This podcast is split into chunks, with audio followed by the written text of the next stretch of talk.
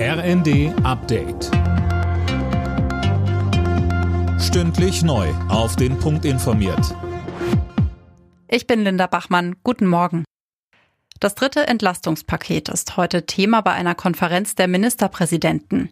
Anders als ursprünglich geplant wurden Gespräche mit Kanzler Scholz wegen dessen Corona-Infektion auf nächsten Dienstag verschoben. Trotzdem wollen die Länder heute über die Finanzierung der geplanten Entlastungen und weitere Maßnahmen beraten. N R W-Ministerpräsident Wüst im Ersten. Wir haben eine gemeinsame Verantwortung, Bund, Länder und Kommunen, die Menschen gut durch diesen Herbst und Winter zu bringen. Da geht es um die Entlastungspakete, da geht es aber eben auch darum, an der Wurzel anzupacken, Preise zu dämpfen und alle Erzeugungskapazitäten, insbesondere für Strom, zu nutzen, die wir haben. Bei den Lecks an den Ostsee-Pipelines Nord Stream eins und zwei schließt die dänische Regierung einen Unfall aus. Regierungschefin Frederiksen sagte am Abend, dass die Lecks nach ersten Erkenntnissen absichtlich herbeigeführt wurden. Wer dahinter steckt, ist unklar. Umweltverbände kritisieren, dass die süddeutschen Atomkraftwerke Isar zwei und Neckarwestheim über den Jahreswechsel hinaus weiterlaufen sollen.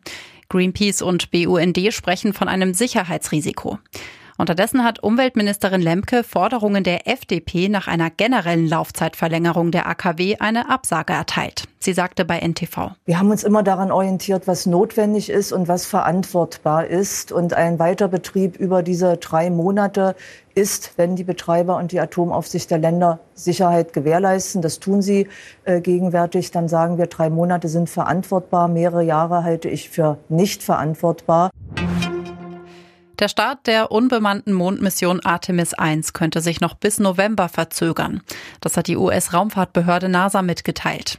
Bereits drei Termine mussten abgesagt werden. Schuld waren technische Schwierigkeiten oder das Wetter. Alle Nachrichten auf r n d punkt d e.